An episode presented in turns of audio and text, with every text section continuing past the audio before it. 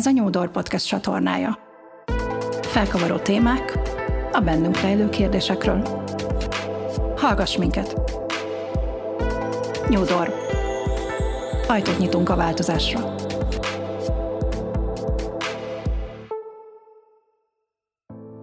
Nagyon sok szeretettel üdvözlök mindenkit! Antoni Kornélia vagyok, coach, tréner, szervezetfejlesztő tanácsadó. A New Door Podcast csatorna célja, hogy közelebb hozza az érdeklődőket hozzánk, azokat az érdeklődőket, akiknek megmutathatjuk, hogy mi mivel foglalkozunk, és mik azok a témák, amelyek minket foglalkoztatnak. Az interjú sorozat a karantéma címet kapta, nem véletlenül. Bár a cím talán ezt sejteti, az interjú témái biztos vagyok benne, hogy nem csak a karantén alatt született érzésekből táplálkoznak majd, hiszen bármi is vesz minket körül, bármilyen helyzetben is vagyunk, tulajdonképpen mindannyian egyfajta karanténban élünk. Mondhatjuk, magunk vagy környezetünk által épített korlátok között.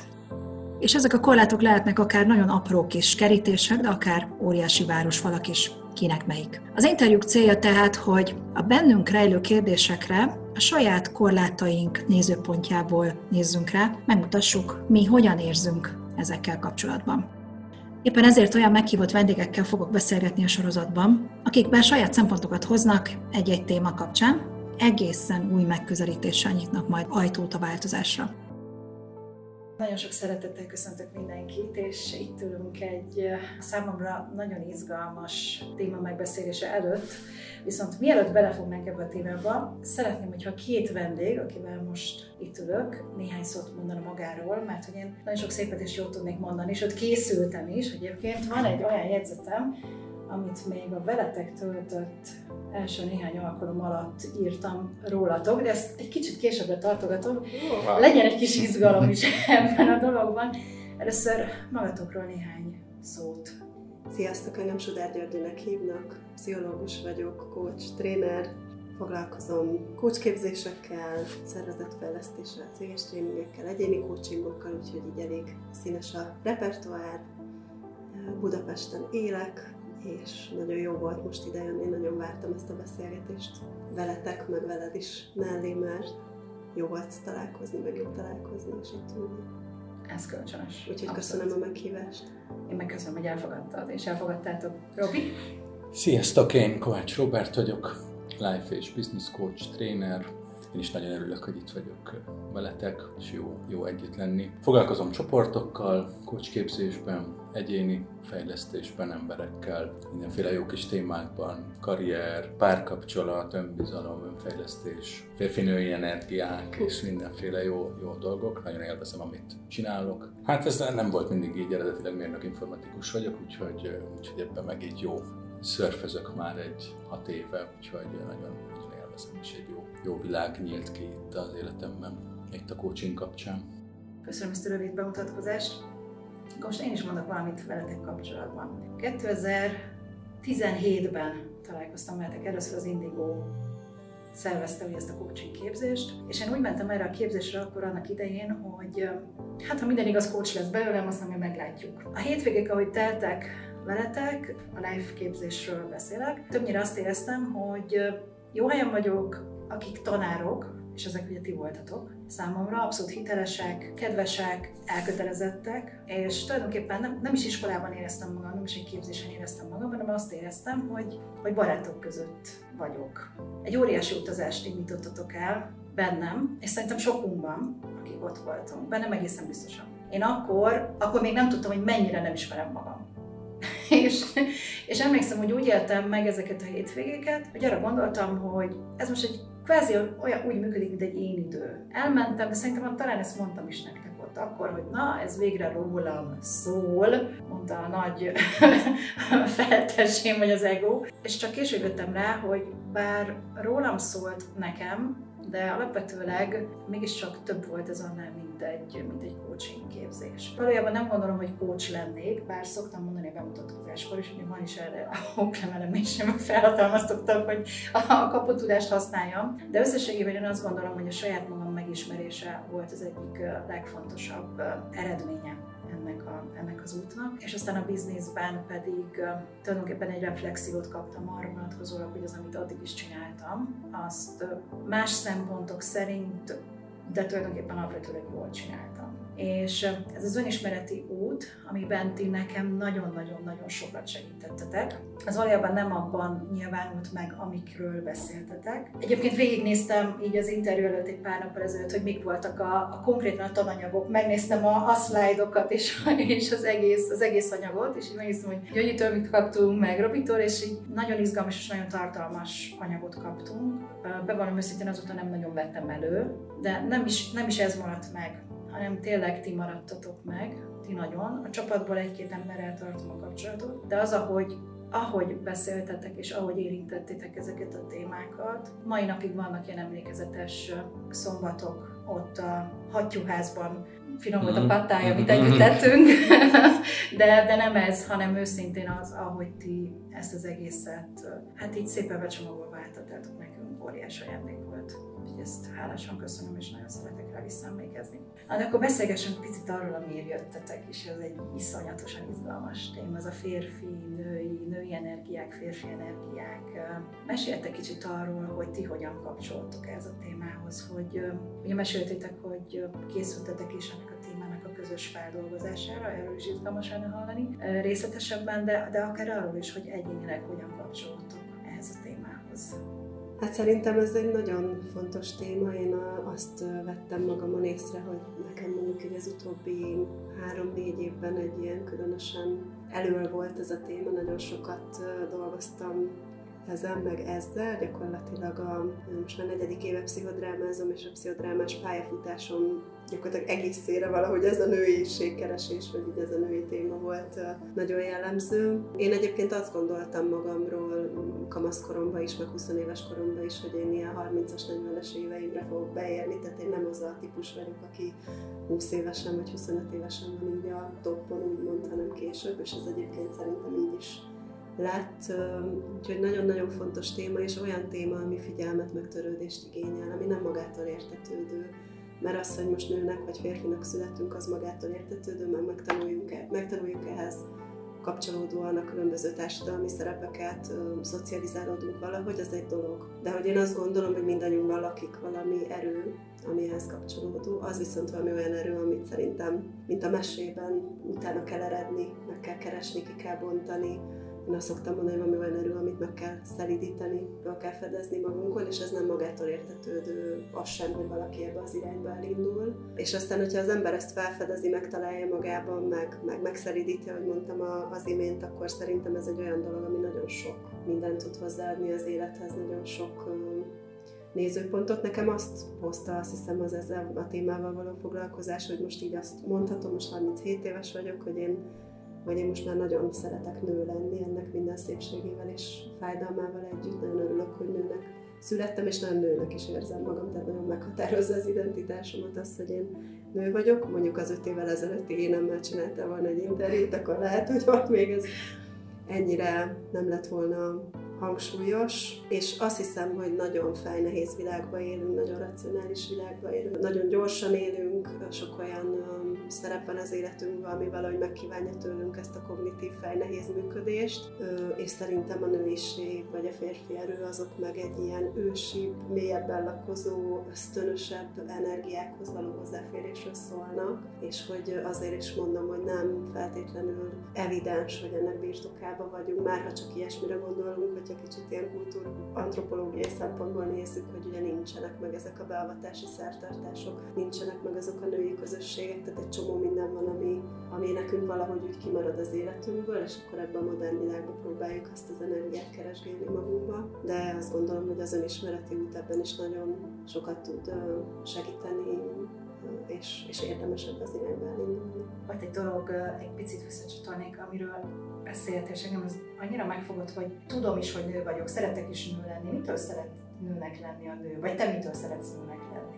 Hát azt hiszem, hogy egyébként a személyiségemben nagyon benne van ez a, a női gyengétség, a befogadás, a kedvesség, a látság, tehát hogy szerintem én olyan személyiség vagyok, és azt szeretem ezt az energiát, érzem, ahogy úgy bennem van, de hogy vannak ennek egyébként ilyen külső ö, szempontja is, tehát én azért szeretem azokat a dolgokat, ami így a, a nőiséggel jár, vagy már szerettem, mert már megszerettem a, nem tudom, az öltözködést, az otthonteremtést, a, a szépülést, a, a magammal való foglalkozást. Úgyhogy ö, hát nyilván sok, sok mindent jelent, meg sok, sok ö, része van ennek de hogy, hogy én azt hiszem, hogy ezt most úgy teljességével együtt, és azért mondtam, hogy a fájdalmaival együtt is, mert hogy, hogy szerintem nem lehet a nőiségről úgy beszélni, hogy ennek ne merülne föl az az aspektus, ami a, arról szól, hogy, hogy még mindig sokszor másodrendű állampolgárok vagyunk, meg hogy a szexuális zaklatástól elkezdve egy csomó minden van, amin azt gondolom, hogy mindannyian valamilyen formában érintettek vagyunk, vagy keresztül megyünk, tehát hogy nagyon kiszolgáltatottak is vagyunk bizonyos tekintetben, de hogy ennek így a fájdalmas mi voltjával együtt is úgy kialakult bennem valahogy az, hogy, hogy jó, hogy így történt. Izgalmas, amit mondasz, de nem akarom Robival folytani a szót. Nem, abszolút. Én női közegben dolgozok, és imádok nőkkel lenni.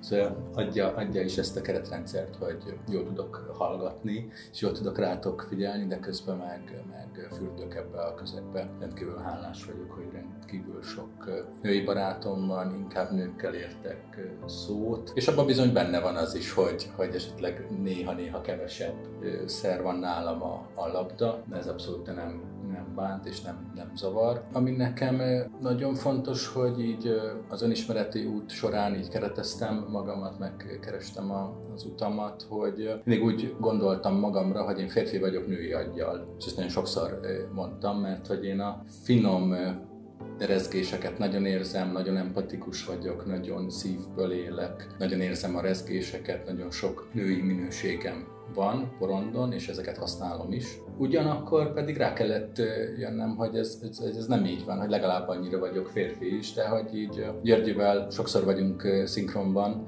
és hogy körülbelül én is három-négy éve foglalkozom ezzel erősen, hogy a, a férfiasságom, a férfi erőm hogy van. És ezek nagyon is párban ott vannak bennem a női energiák is, meg a férfi energiák is. Ezeket nagyon jó megtalálni, meg arányba hozni. És hogy sokáig nem, nem tudtam, hogy, hogy micsoda férfi erőm van, hogy milyen karizmám van, tehát ezek el voltak nyomva, el voltak rejtve, és ebből, ebből azért voltak meglepetéseim, mert hogy én nem úgy érzékeltem bizonyos beszélgetéseket, bizonyos történeteket, mint ahogy ott a másik oldalon egy, egy nő esetlegesen, és érdekes volt ezt így megtapasztalni, hogy, hogy, hogy mennyire fontos ennek tudatába lenni, hogy micsoda erőket tudunk mozgósítani. Ugyanakkor pedig nagyon-nagyon hálás vagyok a női puha oldalamért, mert hogy munkámba eszméletlen jól tudom ezt használni. Nagyon-nagyon sokat, sok boldogságot merítek ebből, hogy, hogy ezeket így tudom jól érzékelni. Mert azért ez úgy kell, kell ebbe a coachingos, tréninges világban, mert hogy György is mondta, hogy nagyon fej, nehezek vagyunk, és én, és én nem a férfi dinamikákat hozom, tehát hogy én nem vagyok megoldó ember, én nem vagyok ez a, ez a nagyon racionális, hanem inkább érzelmi alapú, és ez érdekes, érdekes, hogy, hogy be kell hoznom ezt. Ugyanakkor meg nagyon struktúrált vagyok, ugyanakkor nagyon-nagyon jól tudom a, az időt kezelni, a rendszereket átlátni, ami egy férfi minőség, és ezeket jól tudom így táncoltatni, mert azt szoktam mondani, hogy ez az egész segítői szakma, ez akkor jó, hogyha van egy jó kis tánc, és ott együtt tudunk itt mozogni, akár csoporttal, akár egyéniben. Aztán elkezdünk táncolni, aztán bízunk abba, hogy majd megint a zene is, ugye itt zorba után szabadon táncolni kell, uram és akkor várjuk, hogy, várjuk, hogy jöjjön az a jó kis zene, az a jó kis ritmus. Nagyon sokszor coachingban most nekem előjön így a ritmus, a nőiség, a férfi energiák, hogy ki milyen ritmusba éli az életét, hogy találja meg a, a nézőpontjait, hogy van elnyomva egy-egy része. De általában segítő höz nők járnak jobban, nekem is több női ügyfelem van, és nagyon sok, sokan, sokan küzdenek azzal, hogy, hogy keresik a női oldalukat, hogy ébrednek, hogy hol van elrejtve az a, az a, az a nő, akik ők igazából szerettek volna lenni valamikor. Ez olyan jó, amikor valaki megérkezik a saját életébe, meg úgy megjönnek a saját energiái, saját szerepei, saját történetei, ezeket annyira jó támogatni. Most ezek jutottak eszembe így hirtelenjében, de sok-sok fele ágazik még a még a történet. Csak egy gondolat erre, hmm. hogy nekem például most már egy jó ideje nagyjából a klienseim fele férfi, és hogy ez is nagyon érdekes, hogy, hogy ez hogy alakul, tehát hogy nálam már nincs nő túlsúly, hanem hogy teljesen ugyanúgy, legalább kb. ugyanannyi férfi van, nő, és hogy ez tök jó, hogy ez így alakul. Abszolút. Izgalmas egyébként, amiről beszéltek, nekem az jutott eszembe, hogy annyira jó hallani azt, hogy a kettő megfér egymás mellett, és hogy mind a kettőnek ugyanúgy van létjogosultsága, és ami még egy, egy fontos gondolat, és mostában elég sokat foglalkoztat, hogy én fura világban élünk, abszolút ilyen duális világban vagy ez, vagy az. Mint ha választanunk kellene a kettő közül. Nem lehetek férfi, ha nő vagyok, mert annak születtem. Tehát hogy tekintenek, mi vannak ezek a különböző ilyen beskatujázás és minden amikor arra gondolnak például, hogy te attól, hogy vezetsz egy céget, akkor azt biztosan férfi energiából vezeted, de hogy ezt alapvetően leginkább szívből kellene, és ezt meg kell tanulni. Vagy hogy ennek nincs itt a helye, nincs itt az ideje. Vagy akár mondjuk a kollektívban, hogy azok a lerögzült régi hitrendszerek, negatív hitrendszerek, amiket akár nem tudom, a szüleimtől hallottunk, hogy nem viselkedj úgy, mint egy fiú, viselkedj úgy, mint egy, mint egy lány, a lányok azt szokták, a lányoknak ezt nem szabad. Vagy, vagy vegyük az abszolút klasszikust, hogy nyilván kislányok babát veszünk, kisfiúnak autót, tehát hogy ez megvannak ezek a szerepek, amik így szépen megkapjuk kézben, így le vannak osztva, és akkor azt szerint kell, hogy élj, azt szerint kell, hogy viselkedj, gondolkodj, és, és hogyha picit is bele akarsz lépni a másikba, akkor, akkor mindjárt jön a, a, a nem tetszés, vagy a, a társadalomnak a, a megbélyegző megnyilvánulása ezzel, hogy vagytok, ti is így látjátok?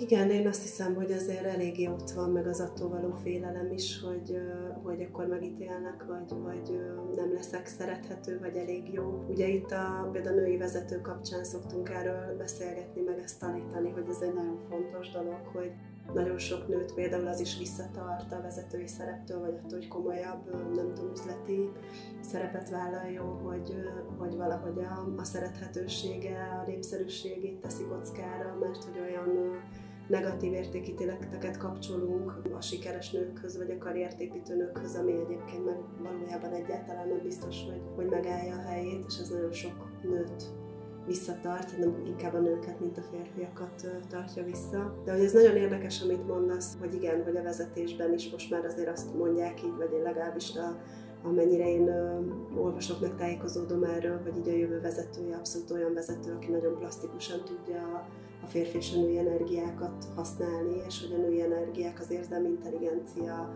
az együttműködés, a befogadás, a kísérés, egy csomó minden, ami e-, egyre inkább ott van már a, a vezetői szerep repertoárban jó esetben, tehát hogy ez a nagyon férfi és nagyon racionális vezetési stílus, ez azért már nagyon sok, egy ilyen nagyon komplex, állandóan változó környezetben nem biztos, hogy mindig megállja a helyét. Ugyanakkor szükség van erre is. Én például a saját férfi energiáimmal, vagy férfi oldalaimmal még nem állok szerintem olyan jól, mint mondjuk Robi a saját nőjével. Tehát nekem még azért sokszor nagyon nehezemre esik. Vannak dolgok, például pont amit mondott, hogy mondjuk időben, meg, meg hatékonyságban, ebben nagyon jó vagyok, meg, meg rendszerek, meg struktúrát vagyok, szóval ezek, ezek igen, de mondjuk én tipikusan olyan vagyok, akinek nekem mondjuk a konfrontáció az nagyon sokszor nagyon nagy stressz. Tehát, hogy amikor úgy bele kell állni, meg kell mondani, képes vagyok rá, de nagyon nagy feszültség, tehát például tudom, hogy nekem ezzel még így van dolgom, vagy mondjuk ilyen az én örök témám, amit szívesen bevallok a hallgatóknak, mert egyébként van ilyen, hogy én nem vezetek például. Most idén nyáron már um, tényleg így terve van, hogy most már lerakom azt a rohatom jogosítani, de kicsit szerintem ez is a férfi oldal, hogy a autót vezetni, belelépni, nem tudom mi. Szóval, hogy nekem még azért ott azt hiszem lesz, lesz mit csinálni. Én nagyon örülök, hogy a női oldalamat azt úgy sikerült úgy nem tudom felépíteni, vagy úgy megtalálni ezeket az erőket, és most én határozottan érzem most itt az utóbbi egy-két évben, hogy igen, a férfi oldalt is kell magamba erősíteni. Én sokszor elfáradok ebben egyébként, tehát érzem például magamon, hogy sokkal fárasztóbbak dolgok, ami férfi energiát igényel, tehát képes vagyok rá, de nagyobb erőfeszítést, nagyobb energiát igényel tőlem, mint azok a dolgok, amiket így ösztönösebben csinálok, vagy jobban a természetemből fakadólag csinálok, úgyhogy még ezzel, ezzel lehet majd sokat dolgozni, hogy ez meg legyen, de szerintem lehet, hogy ennek megy jó része ilyen terepmunka, hogy így gyakorlati terepen kell csinálni. Igen, önmunkában egyébként én is a vezetésre visszacsatolva, amikor egyszer megkérdezték tőlem, hogy mit élvezek legjobban, amikor autót vezetek, és jött ez a konkrét kérdés, és tényleg abban a pillanatban azt éreztem, hogy ez azért baromi jó kérdés, mert tényleg élvezem. És hogy elkezdtem így mélyebben beleérezni abba, hogy autót vezetek, és valójában ez nekem milyen érzésekhez társul, és tényleg a szabadság érzése jött Hát az elsőre. akartam. A szabadság, illetve az, hogy, az, hogy határok nélkül én szabhatom meg, hogy mikor, hova. Nem, nem is az, hogy nem kötődöm máshoz, hanem inkább az, hogy, hogy nem szorulok rá másnak a, a segítségére. Ott az autó beülök, megyek, csinálom. Óriási szabadságérzéssel társul nekem, és, és valóban, hogyha belegondolunk, azért több száz éven keresztül a nők akár kísérlet nélkül nem is mentek sehova. Nem, hogy, nem, hogy önállóan mondjuk akár egy, egy nem tudom, egy hintót, vagy egy kocsit, vagy bármit elvezetni, ugye az ak- akkori időkben nagy valószínűséggel mindenki megbotránkozott volna. Ha, ha volt is ilyen, biztosan ki is váltotta ezt, a, ezt az érzést mindenki másban. Tehát a nők valahogy ez a segítségre szorul, ez a támogatásra szorul, ez a férfi vagy minimum egy idősebb hölgy támogatására, aki ugye kardemként el kell, hogy kísérje, mert önállóan teljesen képtelen bármit megtenni, és hogy ez egy ilyen, ilyen fura dolog, hogy a modern világban nyilván sok minden van, amit úgy lecserélnek én is szívem szerint, de, de az autónak kifejezetten örülök, és ez talán pont ezért. Abszolút ez társul hozzá. Most nagyon sok ügyfelem hozta ezt témának a vezetést és a szabadságélményt. Nagyon összekapcsolódik pont, amikor így mondtad ezt. Azért mondom, hogy ez jutott eszembe, hogy abszolút megjön benne ez a szabadságvágy, független vagyok, én megyek oda akkor, amikor én akarok, és megadja ezt a keretrendszert, hogy akkor ott a magunk urai tudunk lenni. Nagyon sokszor be vagyunk szorítva valami keretrendszerbe, és ez annyira jó, hogy hát, ha valahol tudunk függetlenül, függetlenül menni. Ez most például meg, megjön a vezetésbe, de megjöhet nyilván akár, akármibe. Egy gondolat még vissza így a vezetőkhöz, hogy akkor női vezető, férfi vezető. Mostanában azt eh, mondom ezzel kapcsolatban, hogy igazából az emberi oldalt kell fejlesztenünk, nem a női-férfi energiákat csak, hanem a hanem az emberi oldalt, mert hogy, eh, hogy emberek kellenek a, a végekre is, meg mindenhova. Szóval hogy hogyan beszélünk egymással, hogyan kommunikálunk, hogyan viszonyulunk rendszerekhez, milyen példát mutatunk, és ebbe az egész keretrendszerbe aztán, hogy ezt a női puha módon oldjuk meg, vagy a, vagy a másik keményen férfi módon már szinte mindegy, csak hogy meg legyen hozzá az emberi, emberi faktor. Mert hogy egyre kevesebb energiát teszünk abba, hogy, a, hogy az emberség ott maradjon, és ezért ez egy nagy nagy téma, főleg vezetőknél, de egyébként meg, meg mindenkinél. Meg hát hány, hány ember van útkeresésben, nagyon-nagyon vágyik arra, hogy megtalálja a saját hangját, a saját munkáját, a saját vágyainak megfelelő hivatást, és hát ott nagyon sokszor ilyen alapréteghez kell visszamennünk, hogy ott a saját bőrébe ott ő jól érezze magát, meg megtalálja a saját rezdüléseit. Úgyhogy ez egy, csak ez eljutott még így eszembe, hogy... Ez egyik legnehezebb egyébként megtalálni saját magad, azt a, azt a megfelelő kombót ebből is abból is pont annyit, és pont ott, és pont oda, amikor és ahova éppen szükség van rá. Ránéztem a könyves polcra, és láttam az autónőmiát, nem tudom, hogy olvastátok-e, néztétek-e, láttátok-e. Izgalmas egyébként az írás Kisányi, aki egyébként ugyanúgy coach, nemzetközi coach, és most egy ilyen önismereti csoportban találkoztunk. Ő írta egyébként a könyvet, és ott azonnal rávetettem magam, hogy adjon egy példányt. Nagyon olvasmányos, nagyon könnyű és könnyed, és nyilván ugye a nő szemszögéből a női autonómia, vagy autonómia, vagy ezek a női energiák, és ezeknek a női szerepeknek a különböző megéléseiről szól a könyv. Nagyon izgalmas, de hogy egy picit személyesebbé tegyük ezt a most beszélgetést, nagyon-nagyon érdekelne. Egyrészt nagyon régen találkoztunk, és nagyon régen beszélgettünk szerintem egyáltalán ilyen dolgokról, de ami most, most igazából nagyon izgalmas számomra, és amire tényleg nagyon kíváncsi vagyok, hogy ugye eltelt itt most, hát lassan mondhatjuk, hogy másfél év ennek a jó kis, ugye ennek az interjúsorozatnak is az a címe, a főcíme, hogy karantéma, és hogy gyakorlatilag ez a, nem csak a karantén témái, de ugye azok a karanténok, amiket itt szépen magunk köré építünk, vagy hurcolunk, vagy, vagy mások raknak körénk, vagy engedjünk, vagy nem tudom és hogy nyilván ugye ez a férfi-női energia és ez a férfi-női szerepkör, ez, ez alatt a időszak alatt, vagy azért, vagy azért, hogy ilyen vagy olyanoknál fogva, de biztosan valamiféle, valamiféle átalakuláson ment keresztül. Ez ti életetekben ez hogy nézett most ki? Mi az, amit ilyen nagy tanulságként le tudtok vonni? Itt a karantén kapcsán nekem nagyon érdekes kettőség lett, ami az első fázisban, vagy az első hullámban egy nagyon jól megélt, otthon elszigetelt családdal, nagyon jó dinamikákkal lévő, nyugodt környezetet indukált, és olyan nagyon szépen belassulva, sokat játszva a srácaimmal jöttek a jó kis férfi energiák, az ősi dolgok, a kisebbik fiam ősemberezik, és mamutot vadáztunk a kertbe, és tüzet raktunk, és mindent csináltunk, ami, ami nekem is eszméletlen jó élmény volt, mert hogy visszahagy a kerekhez, rajta keresztül is nagyon érdekes volt ezt megtapasztalni, hogy ha nincsen külső inger, akkor ott belül micsoda jó dolgokat lehet létrehozni. Nagyon-nagyon jó hatással volt ez így családilag ránk, nagyon szuper, szuper jó élmények voltak. És a második hullám, ami engem sokkal inkább megborított, hogy az első után nagyon nehéz volt nekem nyitni, hogy egyáltalán menni hívtak barátok, György is mondta, menjünk, menjünk koncertre, és hogy ott a, ott a helyünk már, és mondom, hogy fú, hát én még, még várok egy kicsit, nagyon nehezen tudtam nyitni tavaly nyáron, és most, most megfordult, nagyon-nagyon beszorított most ez a, ez a második hullám, nagyon beszorultam otthon, elképesztő depresszív hangulatban, sok-sok minden össze, összejött nekem így lelki folyamatokba, ami, ami nagyon-nagyon megnyomott, és erre rá jött még egy kis ilyen post-covid depresszió, úgyhogy elég, elég komoly mélységbe lecsúsztam, és, és nagyon-nagyon meg, megszenvedtem ezzel. Úgyhogy nagyon érdekes, hogy mit hoz ki az emberből, hogy amikor mindenki mondta, hogy jaj, jaj, jaj, már, már unják az otthonlétet, akkor én úgy nagyon jól vel voltam benne, és a másiknál lett egy kicsit furcsa, amikor meg már elvileg szokottabb volt ez az egész rendszer, akkor, akkor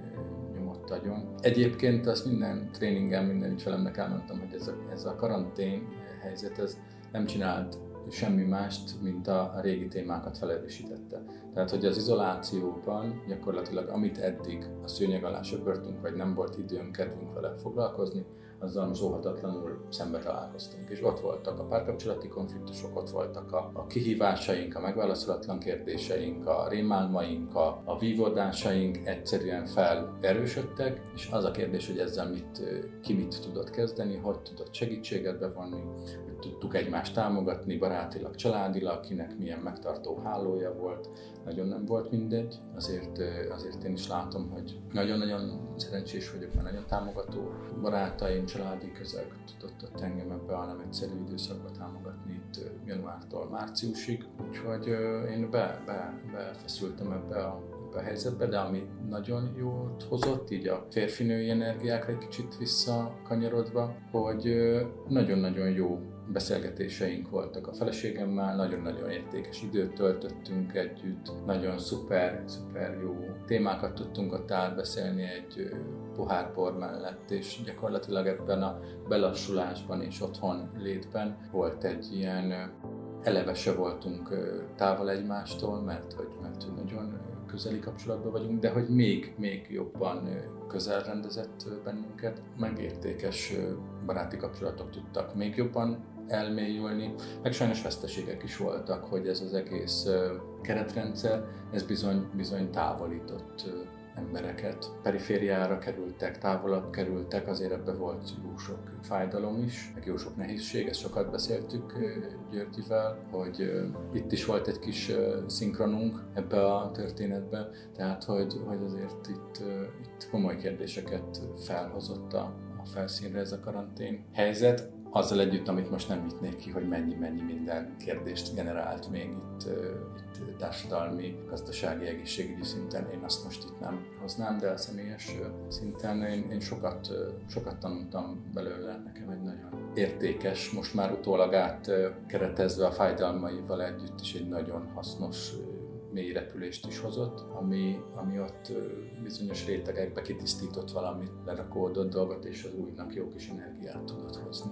Hát nagyjából ezek az élmények voltak. Adom, adom György ilyen szót a te megéléseidnek. Sok ponton tudtam hm. kapcsolódni ahhoz, amit mondtál. Én így a, úgy fogalmaznám meg, hogy ez olyan volt, mint egy tisztító tűz, ami a jót is és a rosszat is felerősítette. Tehát, hogy amit a Robi is mondott, én is azt láttam, hogy szembe kerültem azokkal az élettémákkal újra és újra, amik egyébként is ott voltak az életemben, csak nem volt hova menekülni előlük. Mert hogy azt gondolom, hogy az ember, én is, magam is, tehát, hogy a, hogy a hárítás nagymesterei vagyunk, akkor is, hogyha egyébként járunk önismeretbe, szakos gyönyörűen el tudjuk magunktól a fájdalmakat tolni, én is így voltam vele. Szóval, hogy, hogy igen, hogy nagyon szembe kerültem én is olyan, olyan témákkal, amit tudom, hogy régóta témám, nagyon fáj, nagyon nehéz, de hogy a jót is felerősítette egyébként, tehát, hogy ez ilyen nagyon banális, de hogy szerintem ezt most így szívből megéltük sokan, hogy, hogy mennyire átértékelődött egy program, egy, egy közös mozizás, egy teraszozás, szóval, hogy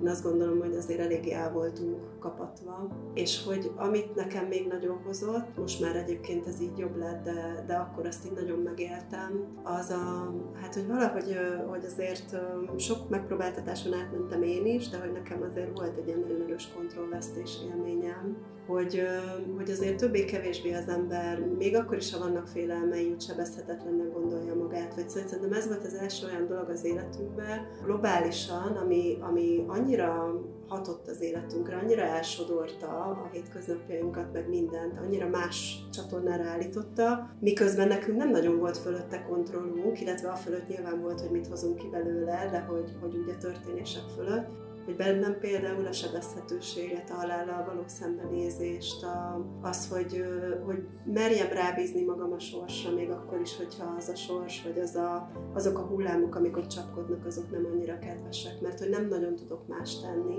És sokszor megéltem azt a, Robival mindig mondjuk, hogy minden, minden ilyen önismereti saját magunk körüli forgásnak aztán az lesz a vége, vagy az a megoldás, az ember rájön, hogy ezt önerőből nem tudja megoldani, csak ha föladja. És hát ugye én is több ilyen szituációba kerültem itt az elmúlt egy évben, amikor a saját erőm vége, vége volt, és, és amikor már saját erőből nem ment, akkor azt mondtam, hogy jó, akkor most odafönt, akkor mi lenne, ha csinálnátok valamit, mert én itt, nekem itt végem van. És mindig akkor jött a, a megoldás, tehát erre nagyon tanított, hogy milyen kicsik vagyunk, és mekkora erők vannak, amik, amik itt összecsapnak. Ami még nekem nagyon a női, női szereppel kapcsolatban nagyon érdekes tapasztalás volt, és az nem volt egy jó tapasztalás, ez kicsit ez a szerepvesztés Máté Gábornak jelent meg egy cikke dr. Máté Gábornak erről, hogy kicsit elvesztettük ezeket a külső szerepeinket, és akkor erre egy ilyen nagyon egyszerű élmény, hogy még tavaly tavasszal az első hullámban, nem tudom, kutyasétáltatás közben két munkás odafütyült a utca egyik oldaláról a másikra, és én meg majdnem elsírtam magam, annyira jól esett, mert hogy akkor már két hónapja ültem otthon, és kutya nem nézett rám, én akkor éppen egyedül voltam, aztán éltem meg a többi hullámot már párkapcsolatban is, ott más volt a nehéz, szóval nagyon érdekes, hogy... De hogy ez a szerepvesztés, tehát hogy ez a nőnek lenni, látszódni, szépen felöltözni, tehát nekem például ez a része iszonyúan hiányzott, azzal együtt, hogy én nem mackónadrágba ültem otthon, hanem minden nap felöltöztem, de hogy ezek a sztrókok, ugye úgy szoktuk hívni, ezek az érintések, a, a látlak, hallak, látszol, és most nem csak arra gondolok, hogy mind nő, hanem mint ember, hogy ezek nagyon-nagyon hiányoztak, én ezt nagyon nehezen éltem meg. Nagyon be is fordultam tőle, hogy hogy ezek így nem voltak. És amit még így segítő szempontból elmondanék, az az, hogy nekem például azért volt nagyon nehéz ez az időszak, és azt gondolom sok pszichológus meg coach kollégával beszélgettünk erről, és hasonló megélések voltak, mert hogy egy olyan helyzetbe kellett, iszonyú sok munkám volt nekem az elmúlt egy évben, hát előtte is sokat dolgoztam, de életemben ennyit nem dolgoztam, mint az elmúlt egy évben mindenféle szinten, tehát egyéni kliensek, oktatások, tréning, tehát nagyon-nagyon sok minden volt. És most is látom például a tréningeken, amik sokszor kicsit ilyen feldolgozó csoportba mennek át, mert hogy olyan történések voltak, amit ugye fel kell dolgozni, hogy szóval, hogy az, a, az ebben a nehézség, hogy úgy kellett támogatást nyújtani, hogy mi pontosan ugyanabba a trágyába ültünk, mint az ügyfelek. Tehát az a távolságtartás, ami normál esetben ott van, hogy kívülről rátok nézni a helyzetére, az ugye nem volt meg, és én most megéltem éltem nagyon, tehát nekem most így március-áprilisban volt a mélypont, most már így sokkal jobb, de talán áprilisban. Megéltem azt, hogy, hogy teljesen elfogyott az erőm. Tehát egyszerűen azt éreztem, hogy, hogy adok, adok, adok, tartok másokat, tartom magamat, ráadásul egy nagyon nehéz élethelyzetben voltam, ami már feloldódott, meg már jobb lett, de akkor így nagyon nehéz volt. És hogy egyszerűen azt éltem meg, hogy, hogy nincs, hogy el, egyszerűen, hogy nem tudok honnan adni, nem tudom összeszedni már azt a azt az erőt, ami, ami szükséges, és hogy ugyanígy érzi magát a monitor másik oldalán a, a másik ember, de hogy mégis azért én nekem kell itt valamit csinálni, vagy hát segíteni, és akkor ilyen kis, egy pszichológus kollégám használt ezt a metaforát, és tapasztal így, hogy ilyen kis kislapáttal szedjük össze az utolsó sarokból a, a még valahogy ott szúnyadó erőforrásokat, de hogy már nincsen, és hogy nagyon megmutatta szerintem ez az egész járványhelyzet az, hogy ha nem gondoskodunk jól magunkról, ha nem tudunk feltöltődni, ha nem tudunk kimenni, ha nincsenek élmények, ha nincsen külvilág, ha nincs az, hogy van bármi valamit, lehet várni valamit. Nem emberhez méltó az az élet, hogy reggel fölkerünk, beülünk dolgozni, ellátjuk a gyerekeket, nem tudom, háztartást, este meg bezuhanunk az ágyba. Tehát, hogy, hogy annyira embertelen lett egy idő után, én azt éreztem, hogy ilyen nagyon kizsigerelő és nagyon-nagyon emberhez méltatlan élet lett, és ráadásul minden krízisben, szerintem, főleg egy ilyen nagy krízisben, egy háborúban akárhol, az embereknek teljesen természetes, ösztönös megküzdési stratégiájuk, túlélési stratégiájuk az főleg, ha nem tudják kontrollálni az eseményeket, hogy összezárnak, közel mennek, összefognak, segítenek egymásnak, és ugye egyrészt ez itt is nyilván megvalósul bizonyos tekintetben, másrészt pont a közelségben, a megmentő közelségben volt a veszély, és, és ez szerintem iszonyú nehéz dolgokat indított el, legalábbis bennem biztosan, meg, meg hát sokakban, akikkel beszéltem, hogy annyira jó lett volna összeülni, megölelni egymást, azt mondani, hogy túl leszünk rajta, de ezt nem lehetett csinálni, és amíg mondjuk a nagyszüleink a háborús borzalmakat a légópincébe élték át, ami szörnyű lehetett, de ott voltak egymásnak, tehát nem voltak egyedül, addig mi nem akarom hasonlítani a két helyzetet, mert hogy kényelmes kanapékon, meg nem tudom, tehát... Netflix-el, bocsánat. Netflix-el, igen, de egyébként ez a, ezek a kellékek, de hogy valójában belül az a bizonytalanság, a kontrollvesztés, a fenyegetettség ugyanúgy megvolt, az információ hiány, tehát minden, ami, ami stresszt okoz, és hogy még, még, még kapcsolódni se lehetett, tehát csak a közvetlen környezettel, ha volt, mert én mondjuk a karantén egy jó részét mondjuk egyedül töltöttem, vagy a kutyámmal, akihez mondjuk tudtam kapcsolódni, de azért az nem ugyanaz, mint egy megtartó közösségbe lenni. Szóval, hogy emiatt baromira magunkra maradtunk, vagy nagyon-nagyon magunkból kellett, és hogy, hogy itt, is, itt is az a, a tanulság, amit már tudunk, meg mindig tudunk, hogy, hogy összefogás, közösség, kapcsolatok, szóval enélkül semmi nincs. Tehát, hogy mi önmagunkban picik vagyunk, és bokszasztó sebezhetőek, és nem nagyon, tehát, hogy, hogy nem nagyon érdemes azt gondolni, hogy én egyedül itt izé majd akkor nagyon, nagyon messzire tudok jutni, mert nem az biztos, hogy, hogy ebbe is nagyon tudok Robihoz kapcsolódni, hogy egy nagy transformáció volt, és egyébként én azt látom, és ezt most értsétek jól, mert, hogy mondtam, én is kicsi vagyok és sebezhető, de hogy aki jól meg tudta ülni ezt a hullámot, és itt azt nem úgy értem, hogy jól volt végig, hanem hogy át tudott menni azon, amin át kellett menni, meg tudta magában dolgozni, mert menni a pokolba, ha le kellett menni, annak szerintem most egy nagyon jó időszak jön, én ezt látom a magam életén, a Robi életén, meg még jó pár ember életén, aki ezt tényleg átküzdötte magán, de látok olyanokat, akik meg, akik meg ebbe a hárításba valahogy befagytak, és akkor még mindig az a mondás, hogy hát itt nem történt semmi baj, meg nem halt meg rengeteg ember, meg, meg nem történt semmi, tehát aki nem dolgozta meg, az viszont szerintem, tehát hogy ott, ott ezzel valamit kezdeni kell, mert nagyon szétnyíltunk. Tehát aki tudatos volt, meg dolgozott, az nagyon, én úgy érzem, hogy nagyon tudott emelkedni, aki meg hárít és nem akar felébredni, ott meg nagyon sok leszakadó elem lett, és, és, és azzal azt gondolom, hogy dolgunk lesz.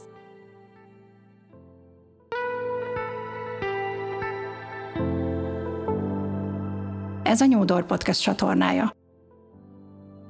Nagyon sok mindenhez tudok kapcsolódni. Nyilván ugye én is a magam módján megéltem ezt a fajta izolációt, bár őszintén megmondom, hogy a szakmai életem az valami kevéssé alakult, tehát összességében nagyon sokat dolgoztam. Tehát én is pont ezt a részét pont megéltem, hogy rettenetesen sok.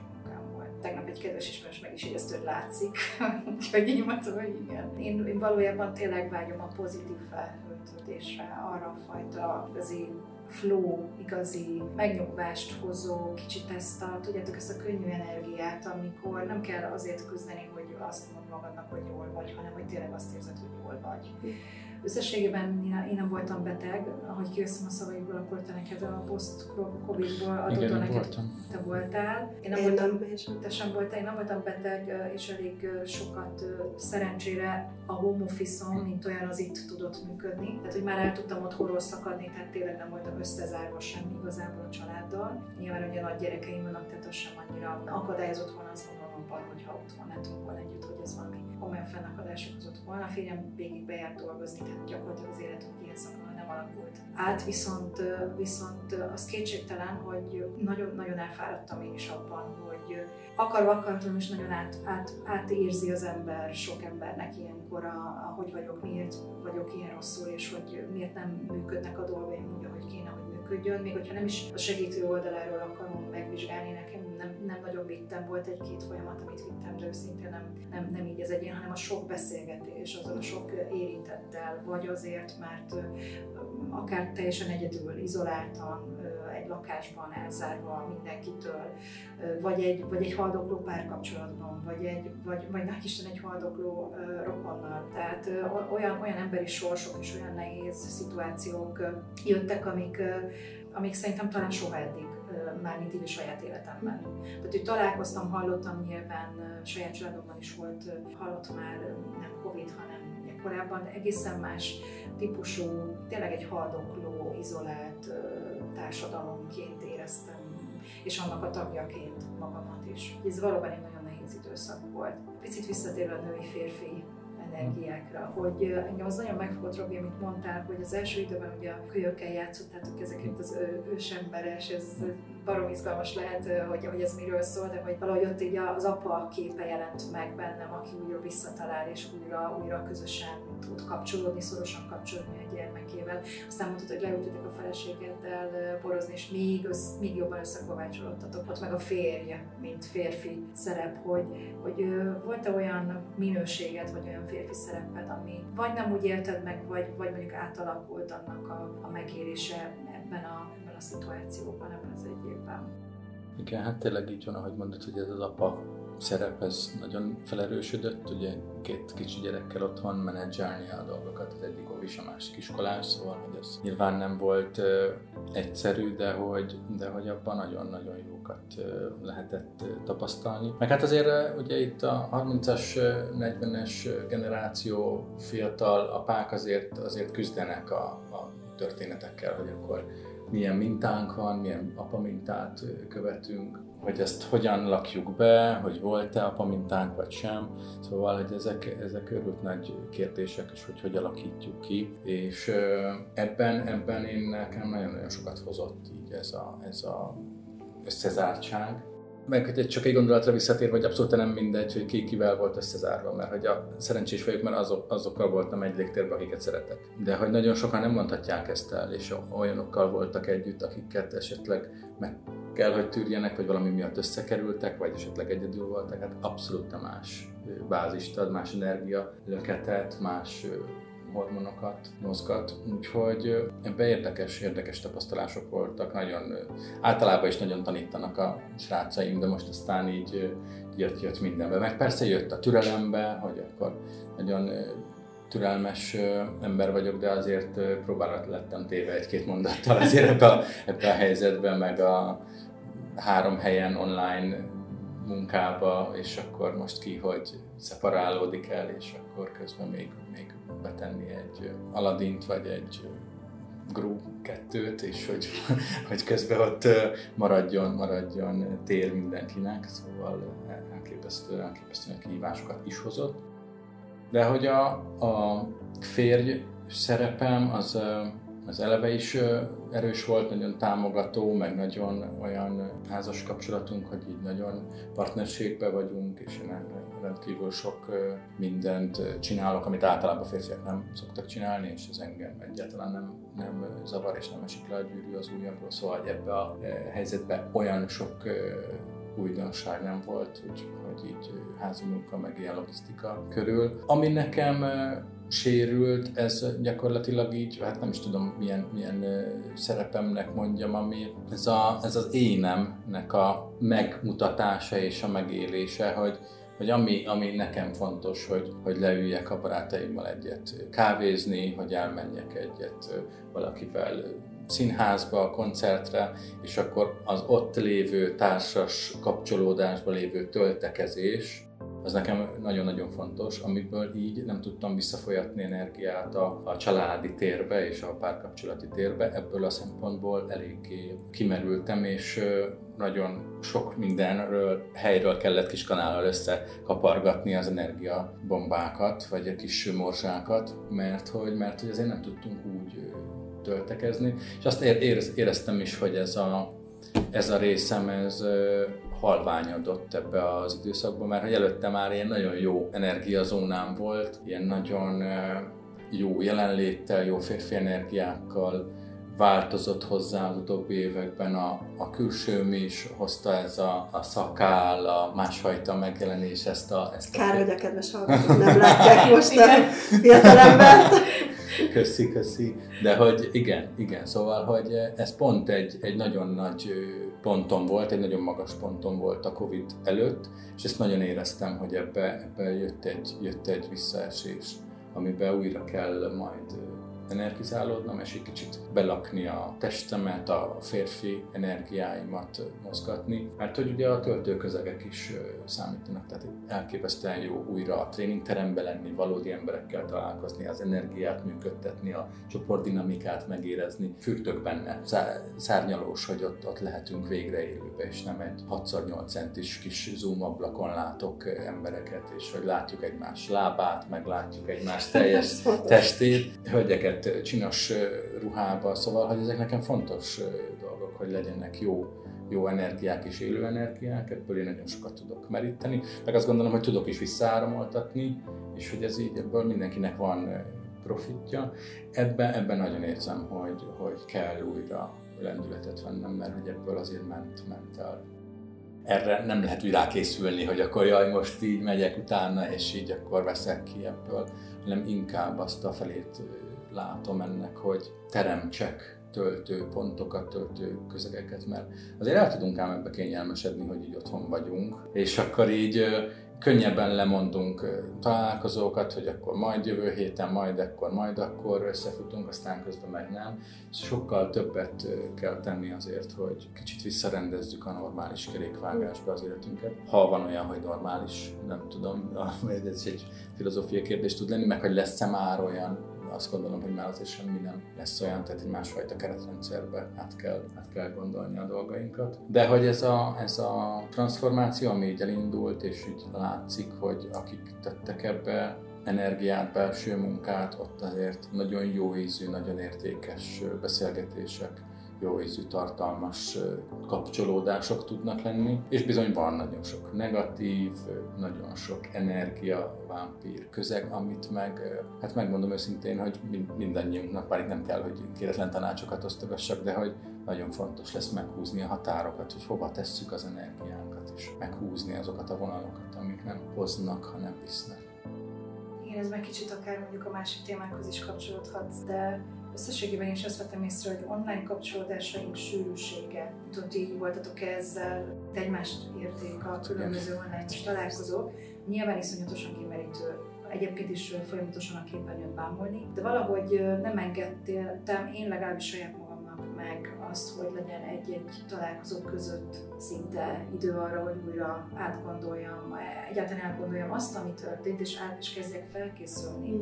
ugye arra, ami következett, hanem szinte egyikből a másikba. Igen, ki, ki, kiestem a Zoomból, beestem a Teamsbe, majd visszaestem a Zoomba, majd elmentem a Skype-ra, mm. szóval, hogy valami eszméletlen volt, és talán ez is borzasztóan kifárasztott, viszont az, amit mondasz, Robi, az abban a szempontból nagyon, nagyon érdekes, és tényleg azt gondolom, hogy hát ha kéretlen, ha nem, de szerintem jó tanács, hogy ez tényleg lehet, hogy érdemes lesz átgondolni. Hogy amit most így 5-10 percben meg tudtunk egymással domálni online kevésbé volt fontos, fontos volt teljesen mindegy, de most azért ugye időt kell szánnunk arra, tehát hogyha elmegyünk otthonról, vagy elmegyünk megyünk a, a, a munkahelyre, vagy bármi, hogy elmegyünk egy találkozóra, azért oda tényleg fel kell öltöznünk, itt indul szépen. Oda kell menni, ugye az eleve idő, ott kell töltenünk időt, és ha lehet, akkor nyilván attól válik értékes, hogy az az idő értékes tartalommal van megtöltve, és megadjuk a módját, tehát nem 5 perc alatt. Tehát kvázi nem lesz esélyünk arra, hogy ebben a, ebben a, ebben a kiugrunk, beugrunk dologban, és én, én tudjátok, mint ez alapján abszolút várom, és nagyon-nagyon remélem, hogy ez így lesz, és valószínűleg, hogy ebből a tudom, biztosan át is alakul a korábbi, hogy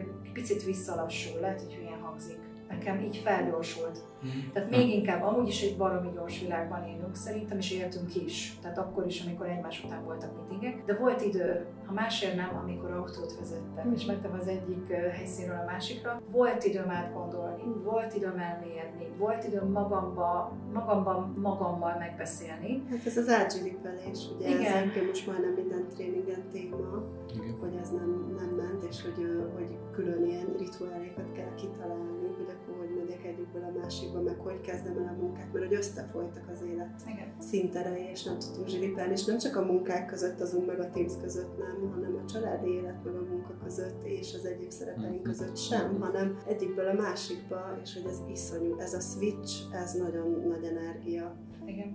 rabló egyébként, és nem is veszük észre, csak az, hogy tényleg én is így éltem meg, hogy egyikből a másikba zuhanok.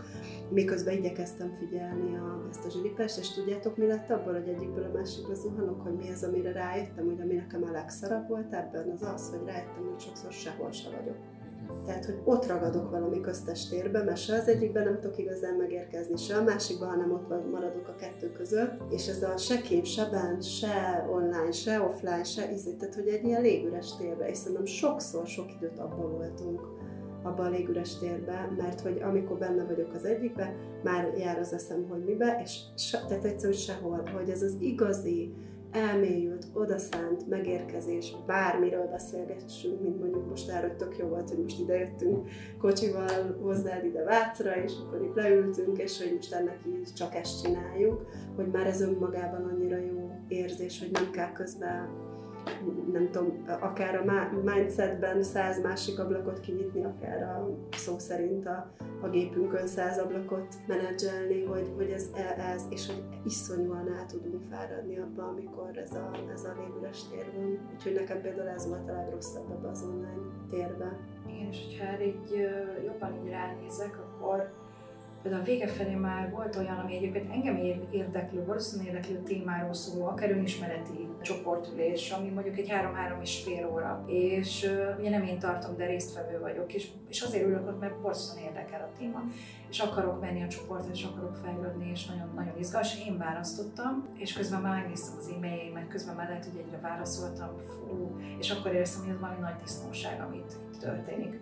Hogy saját magamnak saját magamra szánt időt, meg, a, meg azt, azt a tevékenységet célzottan, amit választottam, azt egyszerűen nem csinálom, hanem disznó módon csinálom a mást, a kötelezettséget, egy ilyen paralel működés, és valóban, valóban nyilván vagyok egy, egy, egy, egy coaching képzésen, biztos nem csinálhattam volna az, hogy közben a tímeneket írogatok, hanem ugye ott biztos, Csinálják Tényleg? Csinálják? Hát, hát egy, egy, egy olyan blokknál, de azért persze. Hát nem, egyébként nem jellemző, de azért, tehát ha valaki, úgyis megír egy e-mailt. De nem, én azt gondolom, szerintem ott abszolút ott vagyunk, tehát jelenléttel, ez a, tényleg ez hmm. a abszolút, abszolút odafigyelve arra, arra célzottan arra figyelve, amiért ott vagyunk és amire, amire oda szerződtünk idézőjelben. Hát igen, meg az a kérdés, hogy hol van ilyenkor a lelkünk valójában, mert hogy a figyelmünk ugrál, de hogy a lélekben hol vagyok. Tehát én lélekben éreztem sokszor, hogy egy légüres térben vagyok, mert hogy az online tér nem annyira alkalmas arra, hogy oda az ember lélekbe is megérkezzen, vagy nehezebb. Nehezebb, meg lehet csinálni, és megcsináltam sokszor, de nehezebb.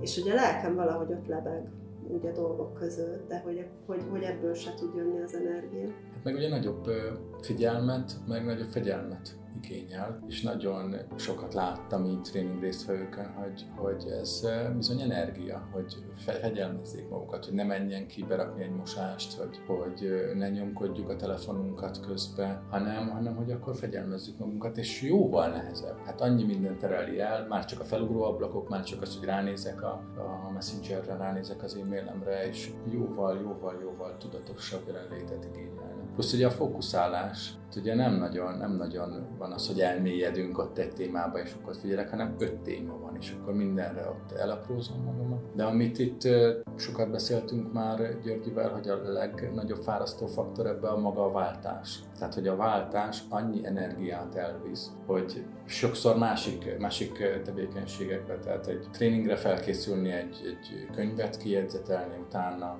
beülni egy, egy coachingülésre, ott fájdalmakat, hiányt, nehézségeket végig támogatni nagy jelenléttel, majd utána a, nem tudom én, a gyerekekkel házit írni, tehát hogy el, elképesztően más munkák, más fókuszt igényelnek, más energiát, emésztenek, és ezekbe a váltásokba valóban így, ahogy Györgyi mondja, hogy sokszor ilyen légüléstérbe kerülünk, meg hát ugye nem érkezik, nem érkezik meg a lelkünk abba a megbeszélésbe, mert nem volt átálló idő, mert gyakorlatilag annyi volt az átálló idő, hogy három másodpercet rányomtam egy linkre, és már ott voltam, és már benne voltam a következő megbeszélésen, mikor álltam át, semmikor, és akkor még, még nem csengett le a másik, zakatolnak a gondolataim, ugye egymásnak se tudunk olyan fókuszt adni, olyan figyelmet, és hát így magunkra nézve se jó. És hát ez is milyen jó, hogy most itt személyesen itt ülünk, hogy beszéltük, hogy akkor most Zoomon összeülünk majd valamikor április végén, vagy május elején beszélgettük, hogy akkor hogy jön ez össze. És nem, hogy addig kerestük az időpontot, hogy, hogy ide le tudjunk ülni, egymásra tudjunk fókuszálni. Az autóban már kicsit lelassítottuk magunkat, Györgyivel jó volt találkozni, hogy kiértünk, és akkor már egy más dolog, nem egy linkre kattintottunk ott három másodperc alatt. Szóval ez is, ez is fontos, ugye a rituálék, a szerepe az életünkben, hogy hogyan öltözünk fel, igen, hogy akkor én is ott mindig inkbe, ugyanúgy tréning előadóként, trénerként, ugye nem, nem mindegy, hogy hogy vagyunk benne egy, egy, egy, egy térbe, abszolút ezek, ezek fontos, fontos dolgok. De hát a személyes energia, én nagyon-nagyon nem szerettem online coachingot tartani az elmúlt években. Én mindig próbáltam ezt így elesegetni, hogy ha lehet, akkor inkább valahogy oldjuk meg a személyes találkozást. És voltak, akik nagyon messze voltak, kérték, hogy mindenképpen, és akkor egy pár Skype-os online teres coachingom volt, de nagyon-nagyon nem szerettem. És hogy, és hogy ráéreztem, tudom ezt működtetni, és jó tréningeket, jó coachingokat lehet csinálni az online térben is. De hogy ez egy személyes műfaj. Tehát ennek van egy erőtere, van egy energiája, amivel ott pluszban még dolgozunk. Mert nem csak a verbalitástól szól lesz, hanem az egész tudatalatti térről, az egész, ami ott átjárja közbe azt a azt a csatornát, ahogy ott összekapcsolódunk. Meg tud ebből egy bizonyos százalék keletkezni a, az online térbe is, de hogy nem. Meg, meg hát kiégeti a retinánkat, na, szóval, hogy így lelketleníti, a, lelketleníti az embert. Tehát sok kutatás volt erre, hogy maga szemmozgásunkat is hogyan fárassza, hogy van az egész leterheltség. Meg nem is tudunk egymás szemébe nézni. Például Igen, a kamerában nézek, vagy a szemedbe, Igen. vagy magamat nézem. És hogy kapcsolatot, meg bizalmat építeni szemkontaktus nélkül, ezzel nem könnyű.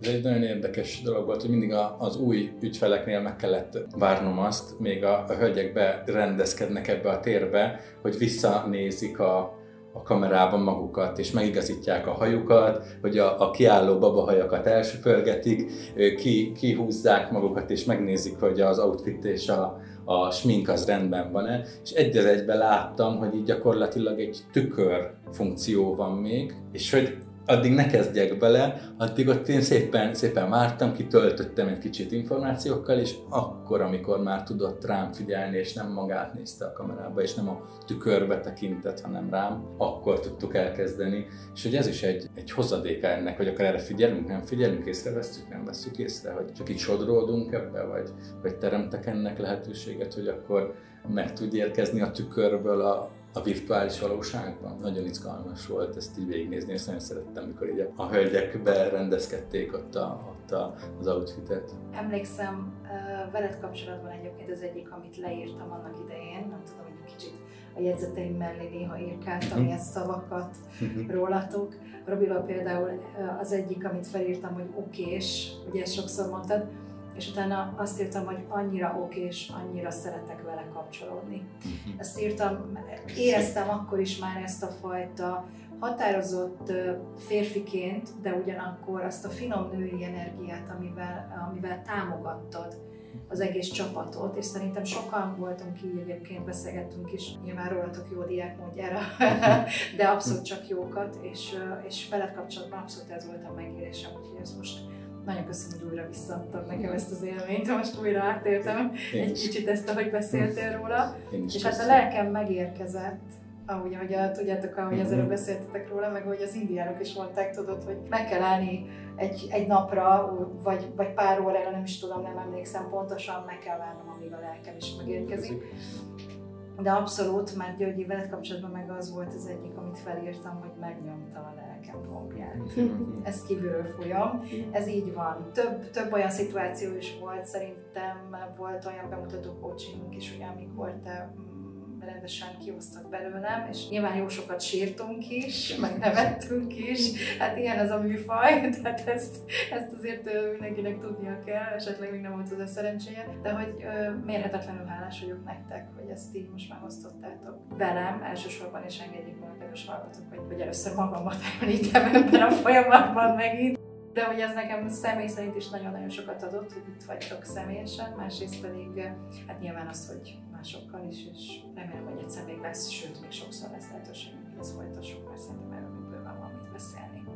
Úgyhogy nagyon köszönöm, hogy voltatok. Nagyon köszönjük. Nagyon köszönjük, mi is jó volt beszélgetni, meg olyan jó, hogy előhoztad ezeket az élményeket, mert ez bennünket is visszatölt. Meg mindig valahogy ezért csináljuk ezt az egészet, és sokszor beszéltük Györgyvel, hogy olyan értékes tudást szeretnénk átadni, de hogy valahol másról szól ez az egész képzés, az önismereti utazás. De hogy az igazi rezdülések azok itt vannak a, a karomon, ahogy így kilibabőrözök, ahogy hallgatlak téged, hogy, hogy azért mégiscsak szeretnénk hatással lenni, és ez egy nagy, nagy dolog, hogyha tudunk hatni valakire, és ez egy jó élményt, érzést tud valakibe indukálni, ez nagy ajándék, úgyhogy köszönjük. Igen, és tök jó, hogy akkor leültünk egy órára, most itt néztem, hogy kb. egy órája, kicsit több mint egy órája beszélgettünk, és hogy leültünk itt egy beszélgetni, összekapcsolódni, nem nyomkodtunk telefont, és mondott, hogy megjött a lelkünk, hogy végére mindenki ideért, vagy nem csak a végére, de hogy, hogy szóval, hogy van egy ilyen megnyugvás, és akkor visszazökkenünk abba, ami, ami az emberhez méltó.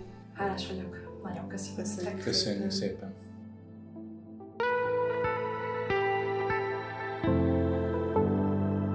Ez a Nyúdor Podcast csatornája. Felkavaró témák a bennünk rejlő kérdésekről. Hallgass minket! Nyúdor. Ajtót nyitunk a változásra.